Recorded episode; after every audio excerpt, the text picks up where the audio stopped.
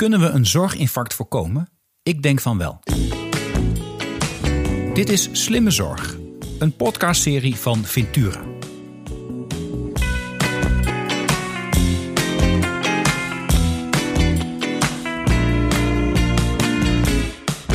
Mijn naam is Arno Rutte.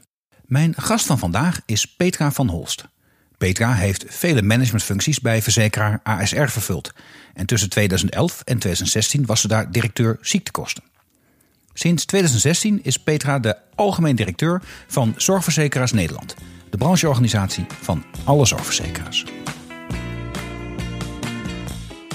Petra, welkom bij de Slimme Zorg Podcast. Ontzettend leuk dat je mijn gast wil zijn.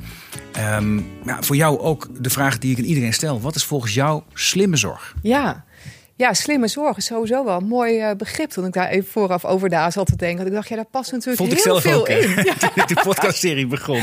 Ja, maar er past natuurlijk heel veel in. Zeker. Kijk, mijn, uh, mijn beeld erbij en ook wel mijn motivatie om in de zorg of gerelateerd aan de zorg te werken, is omdat je altijd ergens in je leven met zorg te maken krijgt. Hè. Er is niemand die geboren wordt en, en daarna doodgaat en die dan in de tussentijd niet te maken heeft gekregen met zorg. En dat is toch wel mijn eerste gevoel als je vraagt wat is slimme zorg. Dan denk je, ja, je krijgt altijd op ieder moment van je leven krijg je te maken, of op verschillende momenten in je leven krijg je te maken met, uh, met zorg. En volgens mij is het slimme zorg, als die zorg er ook is op het moment dat je het nodig hebt, dat het dan ook gewoon goede zorg is in de zin van kwaliteit. Uh, mensen die naar je omkijken en die soms op hele bepalende momenten in je leven het verschil kunnen maken. En ik zal je vertellen, en dan ben ik misschien wel heel openhartig, maar ik, uh, ik, het raakt mij ook enorm, omdat ik zelf van heel dichtbij op dit moment uh, te maken heb met uh, zorg, omdat mijn man ernstig ziek is. dus we komen heel veel in de zorg. En als ik iets heb geleerd, is dat mensen het verschil maken. Dus de zorg moet kwalitatief goed zijn. Dat kan je meten. Hoe vaak vinden herhaalingrepen plaats? Hoe werkt de medicatie? Je kan het allemaal vastleggen in cijfertjes. Dat is ook belangrijk. Maar uiteindelijk gaat het erom dat je op het juiste moment in je leven de juiste persoon treft die de goede zorg voor jou levert.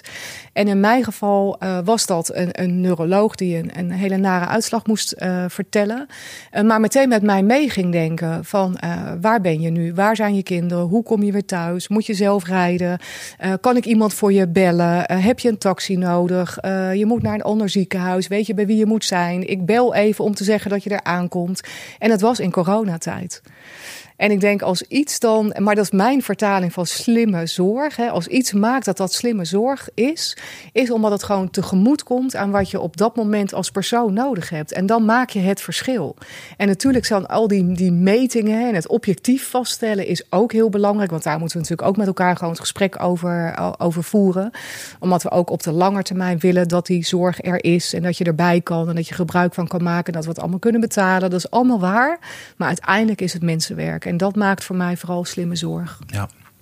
Ja, en ik, nou ja, het is nogal een verhaal, Peter. En ik kan me dat zo ontzettend goed voorstellen. Als je, als je echt geconfronteerd wordt met, met ziekte, dat dan het, het, het, het doet. Dat je precies datgene, die interventie, en dan kan ook zo'n pers stuk persoonlijke aandacht zijn op het juiste moment krijgt, die op dat moment voor jou nodig is, voor je partner nodig is, voor jou nodig is. En dat op dat moment dat het sluit.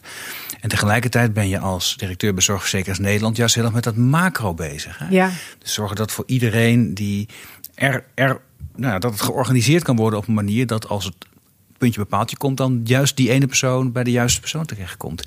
Dat lijkt mij heel ingewikkeld. Ja. Om die werelden bij elkaar te brengen. Ja, en toch is dat wel uh, de reden geweest dat ik ook naar Zorgverzekeraars Nederland ben overgestapt. Omdat mm. ik uh, heel erg bij mezelf dacht, ja, macro hè, is er heel veel nodig. Dus we moeten met elkaar kijken naar wetgeving, naar regelgeving en naar die cijfertjes. Mm -hmm. En tegelijkertijd, juist omdat mensen het verschil maken, wil ik aan dat macro, wil ik het menselijke aspect toevoegen. Ja. En dat, uh, dat is heel erg de motivatie geweest om, om hier op deze plek eigenlijk ook te gaan zitten. Want je komt overal in het veld. Hè. Je kan met iedereen gesprekken aangaan, uh, vragen stellen, je laten informeren. Maar je zit dus ook op een plek waar je wel op onderdelen het verschil kan uitmaken.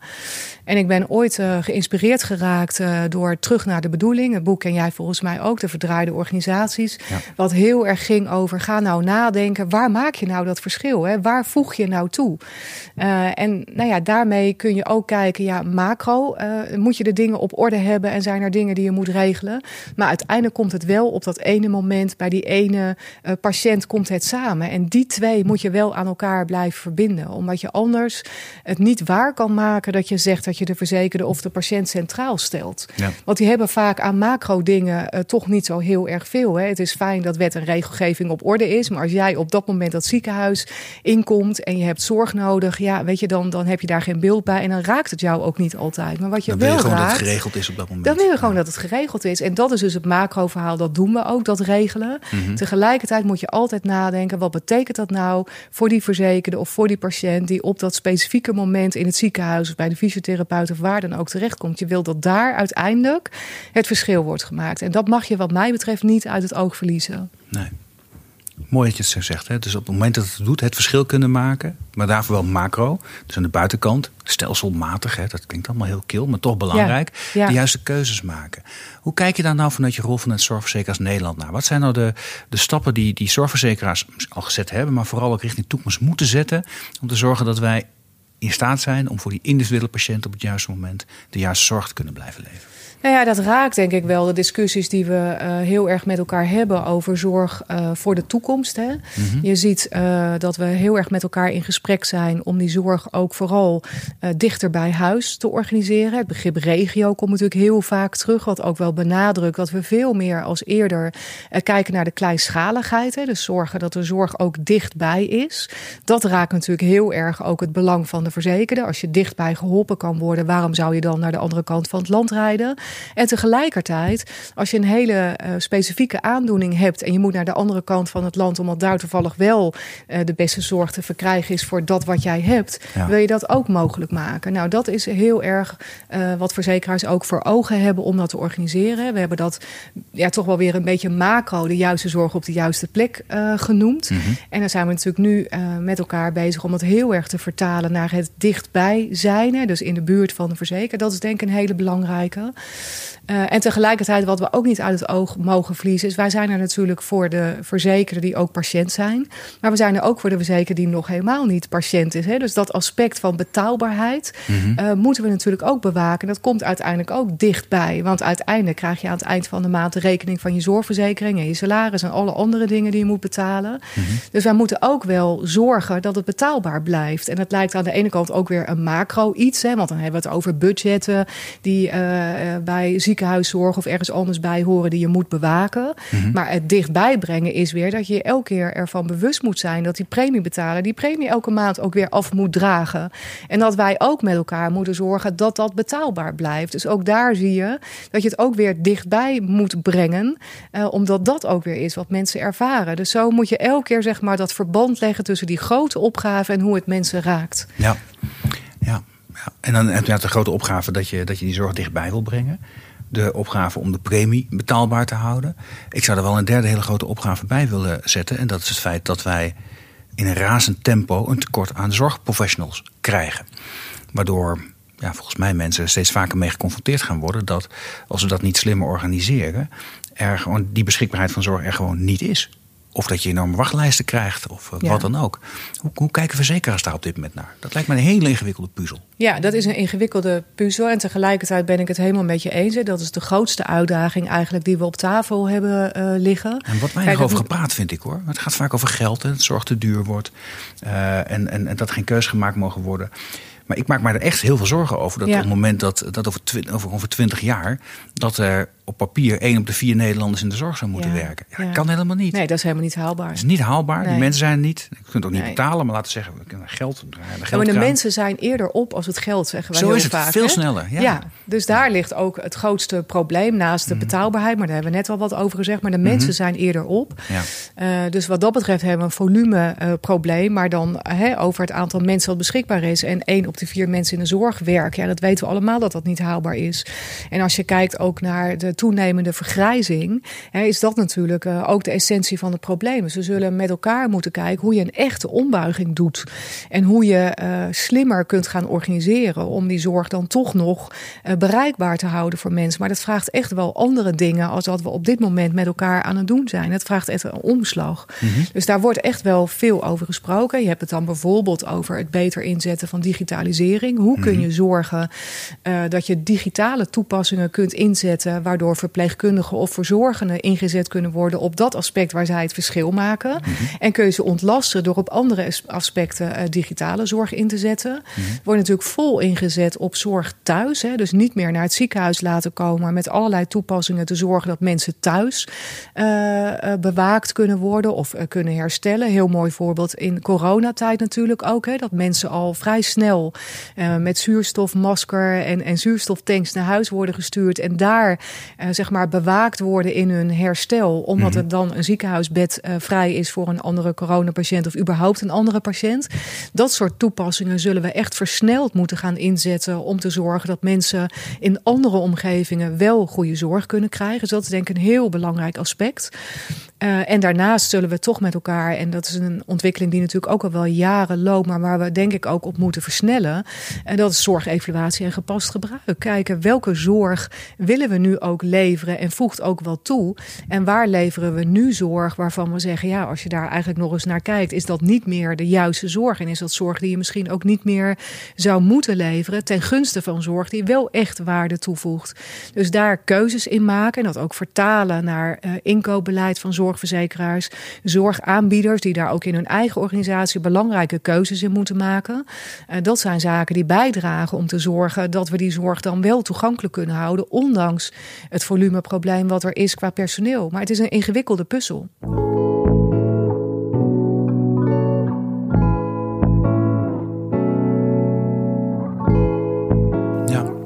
Een ingewikkelde puzzel die ook voor mij versneld dichterbij is gekomen door corona. Ik, ik krijg haast het idee dat mensen nu wel een soort inzage krijgen in wat ons staat te wachten als we dit niet oplossen. Ja. We hebben nu natuurlijk ook een situatie waarin het, de, de, de vraag naar zorg veel groter is dan, dan uh, uh, geleverd kan worden. He, want we, moeten, we moeten zorg nu inefficiënt organiseren. Iedereen mondkapjes in isolatie. Uh, coronapatiënten krijgen voorrang. Je ziet hele grote wachtlijsten ontstaan. Nou ja, dat, dat is dan nu een, een incident. En hopen die wachtlijsten weg te kunnen werken. Maar binnen nu en vijf jaar is dat structureel. En ik merk, ik, en, en die, ik zie wel dat die, dat die coronaperiode een aantal versnellingen heeft um, gerealiseerd. Op het gebied van digitalisering zie je toch heel veel polies nu anders georganiseerd worden. Al is het ja. maar een telefonische poli tot en met heel geavanceerd met technologische middelen.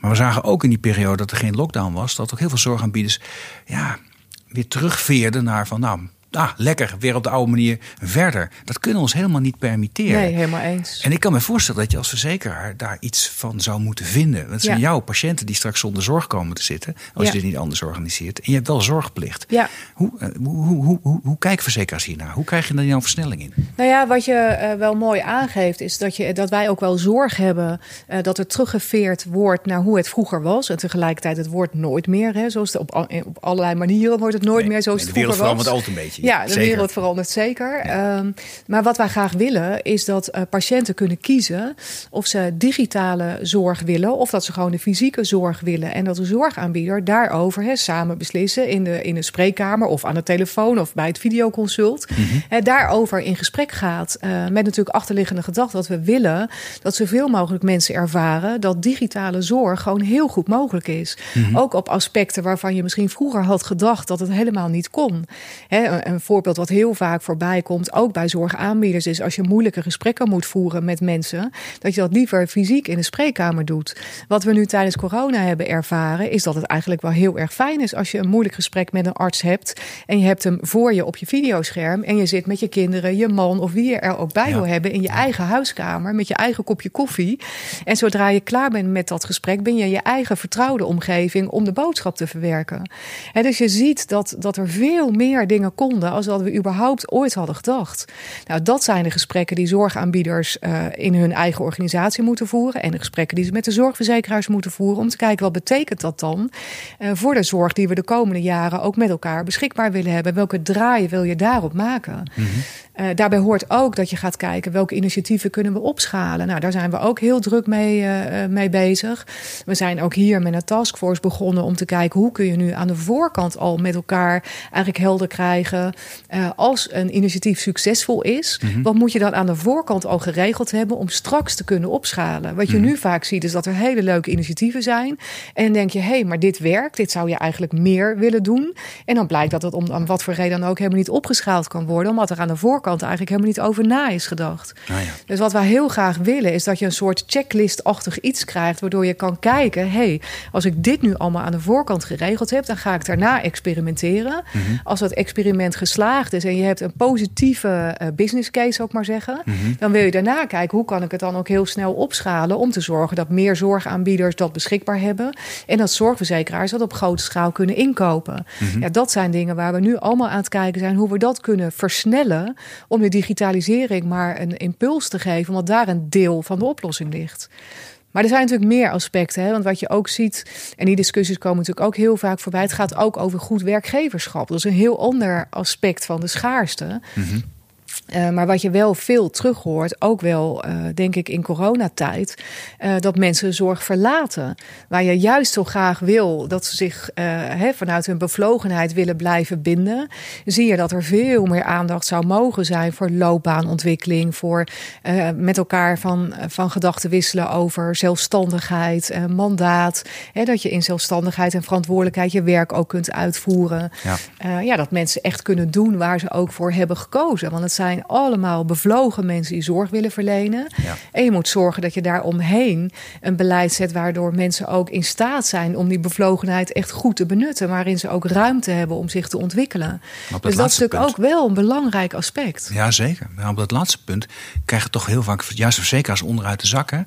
Ik heb ben zeven jaar Tweede Kamerlid geweest. Het ging altijd over, ja, maar het gaat om de vinklijstjes en dat moet van de verzekeraars en daarom is ons werk niet meer leuk en uh, wij willen weer professional kunnen zijn, maar dat mag niet van de verzekeraars. Hetzelfde ja. verzekeraar is hier schuldig. Uh, wordt dat gauw, gauw als schuldige gezien? Dat zal misschien voor een deel ook waar zijn. Een verzekeraar vraagt om een vorm van administratie om dingen bij te houden. Um, maar als ik dan indoop, bleek ik heel vaak dat het, niet, dat het maar deels waar was. Hè. Er zat heel veel vinklijstjes komen uit beroepsorganisaties zelf.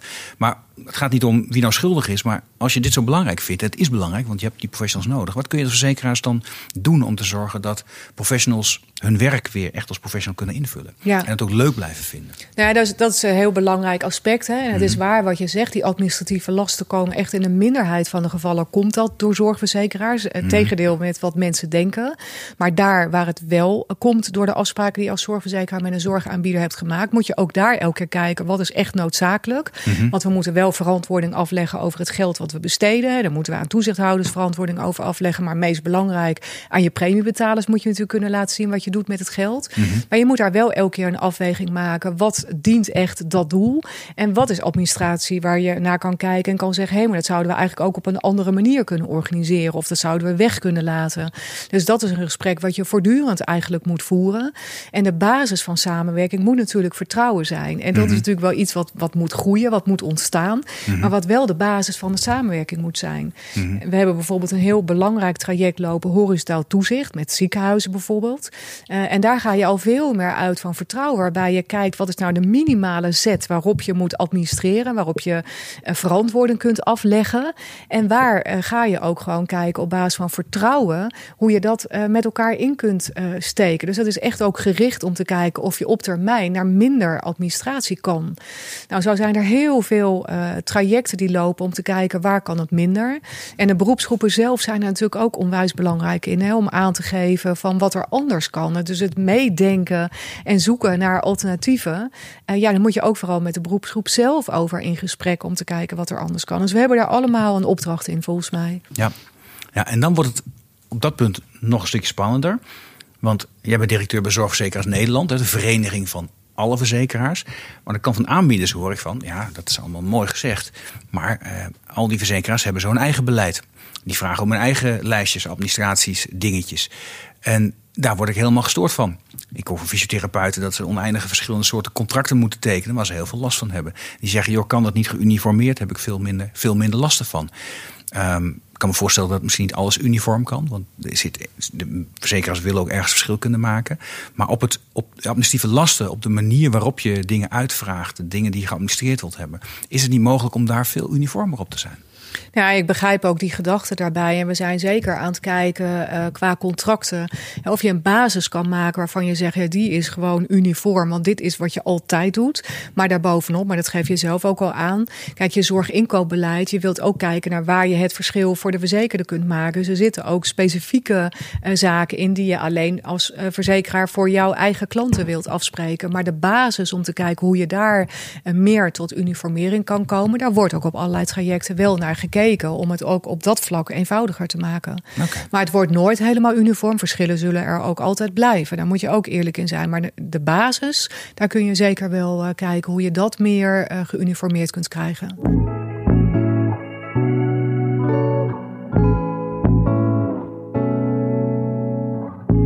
Even helemaal terug naar het begin van je verhaal. Over de, de uitdagingen waar verzekeraars voor staan. Een van de dingen die je dan noemde, vind ik interessant heel actueel als mensen op dit moment nadenken over de zorg, is het zeggen we moeten zorg veel meer regionaal gaan organiseren.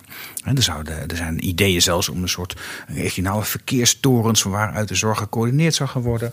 Er zijn mensen die zeggen laat aanbieders het helemaal zelf onderling in de regio doen. Maak van verzekeraars een betaalkantoor. Er zijn verzekeraars die ook zeggen nee laten we dat nou misschien wat minder doen.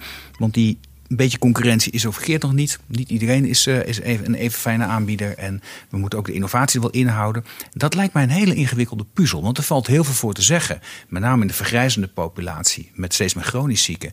Dat je zorg dicht bij huis in netwerken goed georganiseerd wilt hebben. Dat is vaak regionaal. Maar er valt ook wel iets voor te zeggen. Om te zeggen, om te zeggen we moeten wel een innovatie push houden. En we moeten wel zorgen dat de beste aanbieders toch boven blijven komen drijven. En dat het ook loont om dingen goed te doen. Hoe vind je die balans nou? Nou ja, weet je, dat is, uh, je zegt het goed, hè, balans. Dus je moet elke keer ook die balans eh, zoeken. En dat is niet in beton gegoten of zo, hoe het eruit zou moeten zien. Mm -hmm. uh, maar wat jij terecht aangeeft, het is elke keer zoeken naar waar werk je samen en waar hou je de scherpte erin. Hè, dat is die innovatiekracht. En waar we wel erg in geloven, is dat je die innovatiekracht nodig hebt. Zeker met de uitdagingen die we nu voor ons hebben liggen. Dus je moet precies. kunnen experimenteren, kijken, werkt dit, werkt iets anders. per regio kan het ook heel verschillend zijn, want de populatie per regio is anders. Dus je, hè, je moet elke keer weer uitvinden wat in een bepaalde regio nu het beste werkt. Dat moet je overal kleinschalig doen. En kijken wat effectief is. En daarna moet je kijken hoe je het groter kan maken. Daar moet je de scherpte blijven opzoeken. Uh, maar waar je uh, kunt samenwerken, omdat het gewoon in het belang is van de zorg om samen op te trekken. Je noemde de acute zorg al even als voorbeeld. En we hebben gezegd, er moet gewoon een basisinfrastructuur staan. Dus de basisvoorziening. En dat raakt met name die acute zorg. Ja, daar, is het, daar, daar moet je elkaar niet willen beconcurreren concurreren. Daar moet je juist kijken of de twee uh, grootste verzekeraars in de regio kunnen kijken van nou, dit zou daar de goede route zijn. Mm -hmm. En de andere zorgverzekeraars uh, nemen daar kennis van en maken dan een keuze om daarin uh, mee te gaan of om aanvullend bijvoorbeeld toch nog andere keuzes te maken. Maar die basis, daar sta je met elkaar voor. En daarvan moet je zorgen dat die op orde is. Mm -hmm. en daar kies je dus voor, voor veel meer samenwerken. Als je iets hebt gezien in corona, en dat vind ik zelf ook wel echt iets om trots op te zijn, is dat er juist enorm is samengewerkt omdat als er iets duidelijk was, is dat je hier schouder aan schouder moest kijken, jongens, wat is hier nodig en hoe organiseren we dat met elkaar? De regelingen die we hebben getroffen voor ziekenhuizen, voor, voor allerlei andere beroepsgroepen, konden we alleen maar samen maken. En dus daar zie je, die ruimte is er ook in het stelsel. En dus er is en ruimte om innovatie te doen en om daar je eigen kleur aan te geven. Maar er is ook ruimte om daar waar je zegt, ja, hier moet je echt in het belang van goede zorg moet je samen optrekken. Die ruimte is er ook. En is elke keer een samenspel om te kijken hoe je daar de balans in, uh, in kunt vinden. Ja. Ja, ik, ik vind, dat noem je al een mooi voorbeeld inderdaad, wat er nu in corona is gebeurd. En alle nou, toch heel snelle regelingen die zijn gekomen tussen verzekeraars en zorgaanbieders. En in een wereld waarin het allemaal verschillende verzekeraars zijn. Ook allemaal enorme hoeveelheid aan verschillende zorgaanbieders. In een wereld waarin er een sterke roep is om meer politieke sturing, of in ieder geval meer publieke sturing op de zorg, is daar waar alle aanbieders privaat zijn, namelijk de curatieve zorg, het spel tussen zorgverzekeraars en, en, de, en de ziekenhuizen, huisartsen, fysiotherapeuten, noem maar op, is dus die private partij heel snel een publiek belang ingevuld. Ja. Dat is, dat is opmerkelijk. Ja. Dat in die coronatijd, waarin, waarin mensen zeggen... er moet veel meer politieke sturing komen... daar waar de politiek kan sturen, bij de GGD's en nou, noem maar op daar loopt het veel, veel moeizamer. Ja, ja, ik vind het ook wel bijzonder hoe je dat tegelijkertijd ziet ontstaan. Dus aan de mhm. ene kant uh, waar de overheid een centrale rol uh, speelt, uh, daar, daar kan je wel met elkaar het gesprek over aangaan. Hoe effectief gaat dat? Hoe goed gaat dat? Ook dat is voor verbetering vatbaar. tegelijkertijd, wat wij elke keer wel zeggen, kijk, als je een organisatorische laag of zo zou toevoegen aan die regio, hè, want die geluiden mhm. hoor je wel, moet je een regio-regisseur of een regio-bestuur of dat soort termen, ja, daar geloven wij echt niet in. Want dan voeg je iets toe uh, wat dan ook moet gaan sturen. Dat vraagt ook een, een, organisatie op zichzelf. En dat komt allemaal niet ten goede aan de zorg. Waar wij wel heel erg in geloven, is dat je in de regio gewoon je samenwerkingspartners op orde moet hebben. De gemeenten zijn daar een hele belangrijke eh, factor in. Hè. Ja, wordt gemeente, vergeten, dat gemeente. wordt wel eens vergeten. Van de zorg, ja. ja. maar dat is echt heel belangrijk. Ook omdat wij uh, elke keer zien, en we hebben het nu elke keer heel specifiek over de zorg. Maar het gaat eigenlijk veel meer over welbevinden, over gezondheidszorg in de meest brede zin, waarin gemeenten vanuit het sociaal domein hele belangrijke rol spelen. En waar trouwens ook een stukje van de oplossing ligt als je het hebt over uh, hoeveelheid personeel wat beschikbaar is en toenemende zorgvraag. Uh, want je ziet natuurlijk ook dat mensen uit een bepaalde sociale context ook een vraag kunnen hebben, wat niet per se een zorgvraag is. Het is wel een hulpvraag. En dus wat je ook in de regio heel erg wil doen, is kijken welke vragen komen nou voort uit die sociale maatschappelijke context en ligt de oplossing voor die vraag niet in de zorg, maar ligt die op een heel ander terrein. Uh, daar moet je met elkaar ook heel goed in kaart brengen wat daar nodig is. Uh, kinderen die opgroeien in, in sociaal arme omstandigheden, om het zo even uit te drukken, ja, daar zou je iets heel anders voor willen organiseren om te voorkomen dat ze later ergens een zorgvraag krijgen. Mensen die in armoede leven, die een baan verliezen, die uh, slechte huisvesting hebben, dat zijn allemaal aspecten waar we ook naar de toekomst toe veel meer aandacht voor moeten hebben. Dus moeten samenwerken met gemeenten om te kijken hoe kun je dat met elkaar nu oplossen. En waarbij je ook niet in je eigen uh, uh, domein moet blijven denken, maar waar je juist uh, domein overstijgend moet kijken. Jongens, welke oplossing past hier? Ja. En het is ook de ouderenzorg, vind ik daar ook wel interessant in. Want je ziet natuurlijk die verpleeghuiszorg. Mm En kunnen we op een gegeven moment ook niet meer leveren. De, de wens naar verpleeghuisbedden is veel groter als wat we heel snel kunnen organiseren. Mm uh, dus we hebben natuurlijk het project. Ondanks heel veel extra geld, hè? Want Ondanks, geld is daar het probleem ja, niet eens. Wij betalen het meeste geld aan de langdurige zorg in Europa. En, ja. en dan nog ja, komen we eigenlijk verpleeghuisbedden tekort. Ja. Uh, en wat daar mij altijd wel intrigeert is, we hebben uh, hè, mensen moeten langer thuis blijven. Daar hadden we ook een project voor, langer thuis, om te kijken hoe we dat kunnen faciliteren. Maar ik denk dat we hier ook gewoon een maatschappelijk gesprek over moeten voeren. Want wat is langer thuis? Is dat per se lang in je eigen eensgezinswoning blijven, waar je op een gegeven moment de trap niet meer op kan of je valt eraf en je moet dan eigenlijk in één keer naar een verpleeghuis, dan ben je eigenlijk al te laat.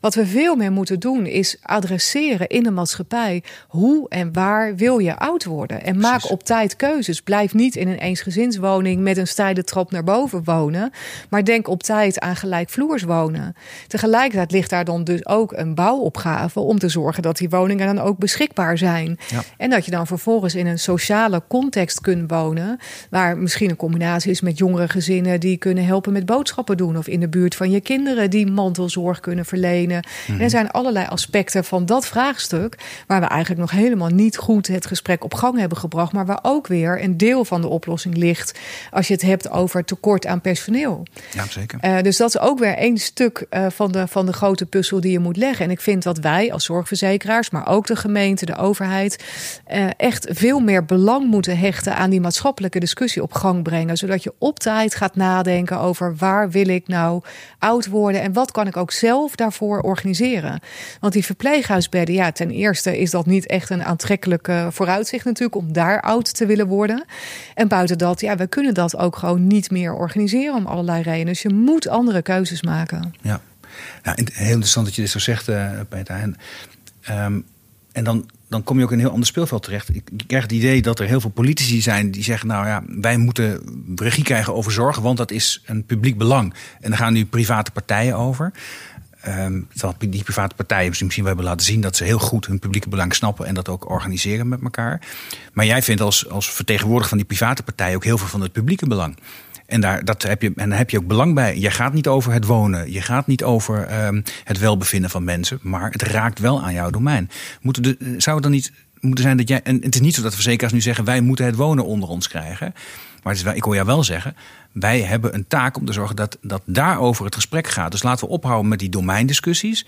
Maar laten we wel de juiste partij aan tafel zetten om de echt onderliggende problemen gezamenlijk op te pakken. Ja, weet je, daar moeten we onze energie op storten. Kijk, als mhm. je uh, ook geluiden hoort van, uh, vanuit de politiek van mensen die denken dat we het stelsel toch ingrijpend zouden moeten veranderen. Mhm. Dan denk je, ja, daar gaat dan heel veel tijd en energie in zitten. Mhm. Terwijl je eigenlijk die tijd ook gewoon niet hebt. Want je moet nu starten met nadenken over de toekomst. En die tijd en energie en, en geld kun je beter stoppen in het voeren van deze discussie over de domeinen heen. Kijken waar knelt het nu precies? Mhm. En heb je daar financiële middelen voor nodig om dat op te lossen? Heb je daar iets anders nodig om het op te lossen? Maar wat je vooral nodig hebt, is dat die partijen in die regio met elkaar gaan zitten om te kijken wat is hier nu precies het probleem? Welke mhm. oplossingen zien we voor ons? Hoe gaan we samen zorgen dat het er komt? Ook als het niet per se jouw domein is. Want en dat zei ik net al even, het is uiteindelijk een keten. Als uh, die huisvesting voor ouderen er niet is de alternatieve huisvesting, als die er niet is, dan komen die mensen toch in het verpleeghuis terecht. Ja, dan vallen ze toch weer uh,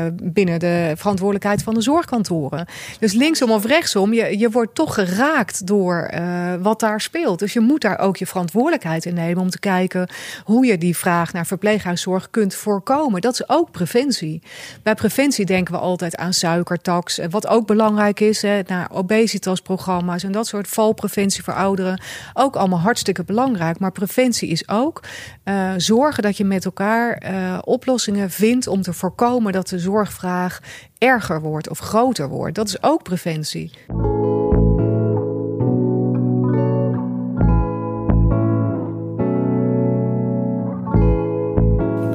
dat voorbeeld dat je net noemde, hè, dat, dat, dat, um, dat raakt direct aan een project waar ik zelf bij betrokken ben geweest. In een gemeente waar een spoedeisende hulp uh, uh, verdween. En allemaal actiecomité's en mensen in paniek. En die zeiden, we moeten nu veel verder reizen. En vervolgens eh, ook een huisartsenpost die daardoor misschien die ook nog sloot. mensen voelden zich angstig en die zeiden, we kunnen nu al niet snel genoeg op de juiste plek terecht. En als we nu aan het verpleeghuis willen, dan komen we ook op een wachtlijst. En, en alles wordt schaal, het gaat helemaal mis. En vrees de grote maat van escalatie. En toen hebben we in, in samenwerking met gemeenten, met, met verpleegpartijen, met VVT's, met huisartsen... ook heel intensief geanalyseerd, wat is nou het echte onderliggende probleem? En dat zit hem uiteindelijk toch inderdaad op, op een ouder wordende populatie. Ouderdom komt met gebreken. En zolang je mensen goed in beeld hebt, ze in staat bent om ze op het juiste moment te ondersteunen. En eigenlijk en, en, en ze zelf kunt versterken, maar ook kunt zorgen dat de omgeving mensen goed in de gaten kan houden. Soms via professionele hulp, soms dat de buren een, een, een, kunnen omkijken. Maar ook door te zorgen dat mensen op dezelfde juiste plek wonen. Dan versterk je de samenredzaamheid. Als die samenredzaamheid sterk is, voorkom je vooral de escalatie van zorg. Want als zorg escaleert, dan in één keer gaat het mis. Dan krijg je die grote druk op de spoedeisende hulp, waar uiteindelijk niemand terecht wil komen natuurlijk. Maar dan krijg je ook dat het zo escaleert dat je na de spoedeisende hulp met spoed in een verpleeghuis moet worden geplaatst. En met spoed is eigenlijk nooit plek. Nee. Terwijl als je de zorg planbaar houdt, dan kan er een moment komen aan het eind van je leven dat je misschien in een verpleeghuis komt. Maar dan kun je dat wellicht ook gepland daar terechtkomen. In de tussentijd houden de zorg gepland. Maar dat vraagt om zo intensief bovenop al die partijen zitten. Van gemeenten tot en met verpleeginstellingen, tot en met thuiszorg. Maar ook ziekenhuizen, ook huisartsen. Ja, dat is wel even een puzzel om te leggen. Ja. En dan doe je echt aan preventie. Ja, maar dat is het gesprek wat je uh, ja, zo kleinschalig als kan eigenlijk met elkaar moet voeren. Daar moet je, hè, dat is weer het macro-verhaal. Je moet daar informatie voor beschikbaar hebben. Dus je mhm. moet in je regio uh, weten uh, wat je oudere populatie is. je wilt weten waar het nou stagneert en waar zitten de knelpunten. Mm Je kan in de ene regio kan dat misschien wel jeugdzorg zijn. Hè, dat je ziet dat daar heel veel jeugdigen zijn die aandacht behoeven, waar aandacht naar uit moet gaan. Het, het kan per regio echt anders zijn. Regio Groningen is misschien veel meer vergrijsd, waar je weer andere dingen zult moeten organiseren. En je ziet ook plekken in, in Nederland waar juist ook die, die burenzorg juist heel goed georganiseerd is. Hè, waarvan je zegt, hé, hey, dan kun je dat in die regio weer benutten. Maar je zult altijd met die belangrijkste ketenpartners aan tafel moeten. Dus de gemeenten uh, zijn belangrijk, de huisartsen zijn belangrijk, uh, de ziekenhuizen, verpleeghuizen. Je moet echt zorgen dat je die aan tafel hebt en dat je echt met elkaar uh, een doel hebt van dit is wat we in de regio met elkaar moeten doen. En als je dat helder hebt, dan kun je van daaraf gewoon gaan werken en stappen gaan zetten om het ook te organiseren. En daar heeft iedereen dan ook weer zijn eigen verantwoordelijkheid in. Daar kunnen zorgverzekeraars ook weer keuzes in maken. Afhankelijk van hè, waar je als zorgverzekeraar op in wil zetten, kun je ook uh, meer inzetten op valpreventie. En de ander gelooft weer in een suikertax als dat aan de orde is. En zo zijn er allerlei variaties die je ook weer moet benutten om het passend te krijgen. Uh, maar dat het in de keten georganiseerd moet worden, dat staat als een paal boven water. En daar zie je ook al, nou ja, toch, hè, je noemt zelf al een voorbeeld. Dat gebeurt op heel veel plekken, gebeurt dat al. En dat zullen we de komende jaren moeten intensiveren. En dan noem jij ook uh, nadruk, hè, dit in het kader van preventie. Er is toch altijd heel lang gezegd van ja, maar verzekeraars die doen niet aan preventie. Het staat niet in de zorgverzekeringswet en het loont ook niet voor ze. En, want al die verzekerden kunnen zo weer weg. Ik heb de laatste, laatste jaren daar toch wel wat verandering in gezien. En als ik nu bij verzekeraars over de vloer kom, dan hebben ze bijna allemaal over preventie. Ja. Hoe kijk jij daarnaar? Hoe, kan, wat is nu de huidige positie van, van, van de Nederlandse zorgverzekeraars ten opzichte van preventie? Ja, we vinden allemaal dat preventie echt van het allergrootste belang is. En als je inderdaad kijkt bij de verschillende zorgverzekeraars, overal vind je echt nadrukkelijk ook uh, zaken rondom preventie terug. Hè. Er zijn apps die voor iedereen beschikbaar zijn, uh, die over preventie gaan, van uh, goed slapen tot beweegapps tot gezonde voeding. Hè. Dus op dat vlak is er echt ontzettend veel. Mm -hmm. En valt er ook echt wat te kiezen. Dat is ook heel leuk om te zien. Uh, maar dat geeft wel aan dat iedereen dit ook echt wel uh, als heel belangrijk ervaart. Mm -hmm. En de preventie waar we het net over hebben, ja, dat is ook enorm uh, onderwerp van gesprek. Bijna dagelijks, zeg maar, ook hier in huis. Mm -hmm. Omdat we allemaal zien, en die druk is er natuurlijk toch ontstaan op die volume van de zorg. Hè, dus qua personeel en qua geld. Dat als je echt wat uit wil richten, dat toch zo'n belangrijke route is om ook daar te kijken hoe je de handen in één kan slaan. En we hebben een, een werkagenda agenda met de gemeente. Daar is preventie en ouderenzorg zijn daar twee hele belangrijke uh, thema's in. Ja. Overigens ook GGZ is een belangrijk thema daarin. Hè, omdat je ook daar ziet dat de gedachten vergeleken met vroeger al heel erg veranderd zijn. Waar we veel meer ook nu aan het kijken zijn naar activering van mensen. Om ze uh, aan het werk te helpen. Omdat we daar ook zien dat werk ook preventief werkt. Eigenlijk om te voorkomen dat psychiatrische problemen uit de bocht vliegen. Hè. Dus ook mm -hmm. daar zie je al dat er veel meer wordt ingezet op, op activeren van mensen en kijken wat er nodig is om erger te voorkomen. Ook gericht met hulp van verzekeraars? Ja, ook gericht op hulp van verzekeraars, zeker. Interessant. Ja. Want dat valt echt helemaal buiten scope van, van de zorgverzekeringswet eigenlijk. Ja, ja. Die verplicht je alleen om de zorg beschikbaar te hebben en ja. te leveren van voldoende kwaliteit. Ja, Nee, er zijn echt uh, trajecten op hè, vanuit de gedachte dat werken helpt. Mm -hmm. uh, om juist te kijken, om ook daar samen met gemeenten en eventueel andere uh, zorgaanbieders die daarop nodig zijn, de GGZ-sector natuurlijk allereerst ook zelf, om te kijken hoe je dit traject vorm kan geven. Om te voorkomen ja, dat, dat er erger gebeurt, zou ik maar zeggen. Dat wil je op die manier voorkomen. Dus preventie is eigenlijk gewoon een heel groot begrip en, en echt heel belangrijk voor de toekomst. Dus daar zetten alle zorgverzekeraars verzekeraars uh, volop in. Ja, maar dat is echt, dat is echt een wereld van verschil met, met vijf, jaar geleden. Maar ook om niet, niet eens omdat dat. Ik heb zelf ik heb bij een zorgverzekeraar gewerkt. Dat is al iets langer dan. Dat is iets langer geleden. Dat is inmiddels acht jaar geleden. En ja, daar was preventie echt iets voor de bij. Om misschien om verzekerden te binden. Dat was leuk, dan deed je iets. Hè, als verzekerden het leuk vinden, dan doen wij ook iets. Want wat het idee was, ja, de business case voor preventie die sluit voor ons niet. Dus uh, nou ja, hè, laat maar. Maar ik zie nu echt de, de verzekeraars opschuiven. Zeggen, nou ja, ten eerste, als business case niet sluit, dan vind je het als onze maatschappelijke taak.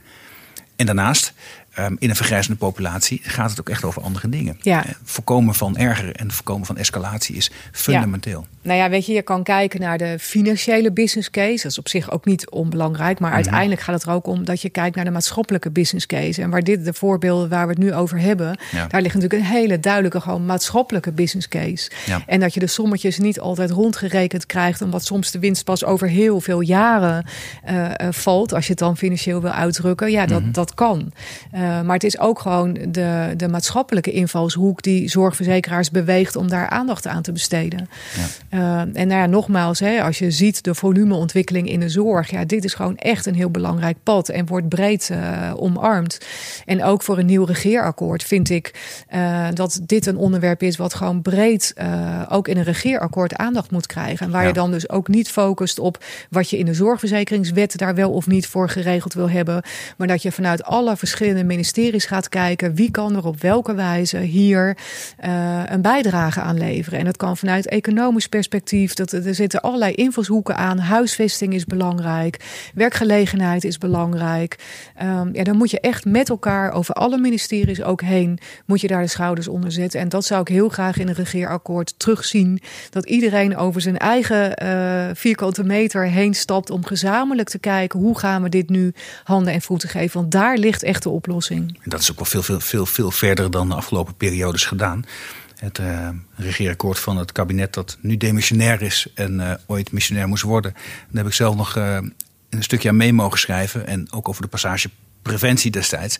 Nou, het was al heel wat dat we opschreven dat er een nationaal preventieakkoord zou komen. En dat we de ambitie om een rookvrije generatie op te laten groeien, dat die zouden omarmen. Dat waren de twee belangrijkste punten. Nou, dat nationaal preventieakkoord, dat is er wel gekomen. Ja. Maar dat is wel heel klassiek eigenlijk. Hè. Dat gaat over overgewichtbestrijding, minder roken, uh, dat soort zaken. Ietsje breder dan dat. En jij zegt, nou, je moet echt veel breder kijken. Je Ja. moet echt kijken naar de balans tussen wonen, werken, leven Ja. en ook zorg. Ja. En dan heb je het echt ergens Ja, over. dan heb je het echt ergens over. En dan, hè, het gaat uiteindelijk over het welbevinden van mensen. Mhm. En eh, we hebben natuurlijk ook allemaal het begrip positieve gezondheid. Hè. Dat is ook al gewoon een mooie duiding van hoe breed het ook eigenlijk gaat. Mhm. Kijk, je kan chronisch ziek zijn, maar je wel, eh, eh, wel positief zijn over je eigen welbevinden. Mhm. Hè, dus daar hebben we vroeger natuurlijk heel anders naar gekeken. Als je chronisch ziek was, dan had je wat. En dan zat je echt in de hoek van ziek zijn. En wat we nu natuurlijk veel meer proberen is om te kijken... ja, je kan chronisch ziek zijn. Mhm. En het aantal mensen wat een chronische ziekte zal hebben... omdat we ouder worden, zal ook toenemen. Meerdere chronische ziekten, boven, Ja. de, boven de 70 eh, neemt dat hard toe. Ja, Ja, je kunt toch gewoon een keer wat hebben. Ja, maar dat wil niet per definitie zeggen dat je dan ergens in de hoek moet zitten van eh, ziek zijn. Je kan, ondanks dat je chronisch ziek bent, kun je nog heel veel dingen doen. Hè. Je ziet ook dus weer een hele andere. En je ziet ook dat er veel meer aandacht komt voor mensen die kanker hebben en toch gewoon gaan werken tijdens de behandeling of direct na de behandeling. Waar vroeger hè, was dat natuurlijk ook heel anders. Eh, nou ja, we hadden het net al even over de GGZ. Ja. ja, heel, heel lang geleden. Mensen met psychiatrische problematiek, die werden in instellingen geplaatst ergens in de bossen. Hè, in de jaren 30, 40, misschien nog wel langer ook. Ja. Ja, dat is niet meer zo. We vinden het belangrijk dat iedereen kan participeren en deelneemt aan de maatschappij. Ja. Daar past ook bij dat je dus veel breder kijkt en dat je ook accepteert dat je een chronische aandoening of ziekte hebt, maar dat je daar nog prima mee kan functioneren. Ja, dat is denk ik een groot goed waar we de komende jaren veel meer met elkaar moeten kijken. Wat betekent dat dan en wat vraagt dat van die brede maatschappelijke en sociale context? En natuurlijk ook wat vraagt dat van de zorg? Ja. En in dat kader hoor ik jou zeggen, willen verzekeraars ook echt nadrukkelijk aan tafel en Ja. hun verantwoordelijkheid nemen. Ja. Niet alleen maar meepraten, maar ook Nee. echt verantwoordelijkheid nemen Ja, op het gebied van we hebben een agenda met de gemeente daarop waar dit een belangrijk onderdeel in is. En dat zijn we eh, een paar jaar terug eh, begonnen. Dat moet echt ook nog verder tot bloei komen, maar de basis ligt er wel. Ja. En dus kun je ook morgen beginnen bij wijze van spreken. Ja, ja. En is dat ook de reden dat je zegt, doe maar geen stelseldiscussies? Ja, je mag het over hebben, maar als je het stelsel wijzigt, dan zijn we zeven jaar bezig het stelsel te wijzigen. Dat, dat zou echt verspilde eh, energie en moeite zijn. Kijk, waar het knelt, daar moet je met elkaar kijken hoe los je dat op. Ja. Maar ik ben er echt van overtuigd dat er ruimte genoeg is binnen het stelsel wat we nu hebben. Om gewoon goede verbeterpunten met elkaar te adresseren en dat binnen de mogelijkheden op te lossen. Hey Peter, dat brengt mij op het punt dat, dat ja, we, gaan een tijd van verkiezingen tegemoet. Daarna wordt er, wordt er geformeerd. Komt er ook een nieuw kabinet, misschien wel een nieuwe minister van VWS. Stel ze bellen jou, je weet maar nooit. En jij zegt ja, want zo, zo, zo zijn we natuurlijk ook nog wel in deze podcast. Wat zou je nou, als jij, mocht jij, als jij minister van VWS mocht worden, wat zou je dan als eerste aanpakken? Ik heb al een vermoeden aan aanleiding van wat je net hebt verteld. maar Ja, toch, eh, ja. Is dit het dan? Ja, dit is het dan. Ik zou echt eh, eh, inzetten met de, met de collega's op die verbreding. En om in samenhang te kijken hoe je het welbevinden van mensen kunt stimuleren en wat daarvoor nodig is. Dat zou ik echt. Dat zou mijn drijfveer zijn om op zo'n plek eh, te gaan zitten. Ja, oké.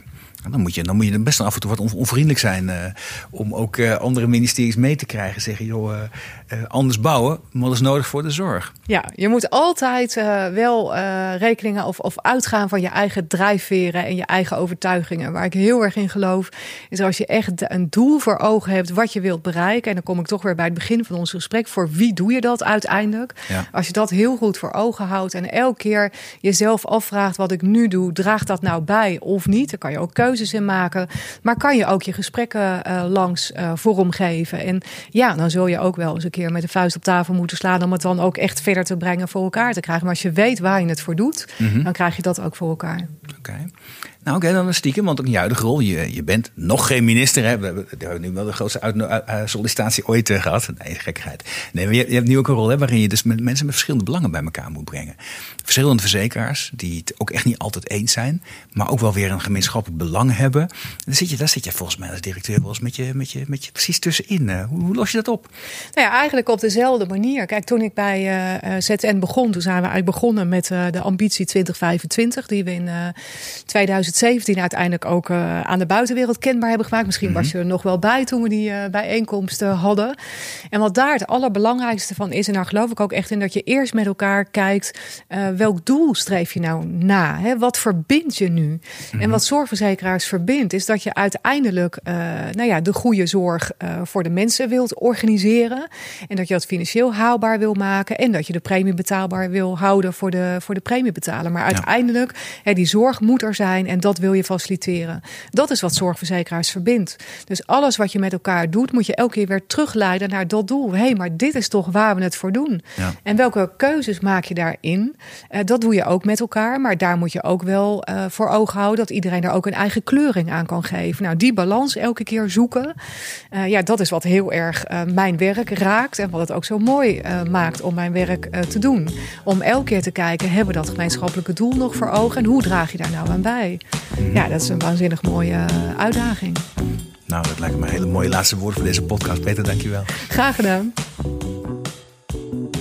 Dit was Slimme Zorg, de podcast waarin nagedacht wordt over oplossingen waarmee een zorginfarct voorkomen kan worden. Een podcastserie van Ventura. Abonneer je op deze show via iTunes of Spotify en voel je vrij om een review achter te laten. Ik vind het zelf enorm leuk om te lezen wat jullie van de podcast vinden. Je mag me ook mailen op podcast.ventura.com. Vond je de podcast leuk? Dan heb ik een opdracht voor je. Vertel over de podcast aan een van je vrienden of collega's. Mijn naam is Arno Rutte. Dit was Slimme Zorg. Je hoort mij over twee weken weer in een nieuwe aflevering.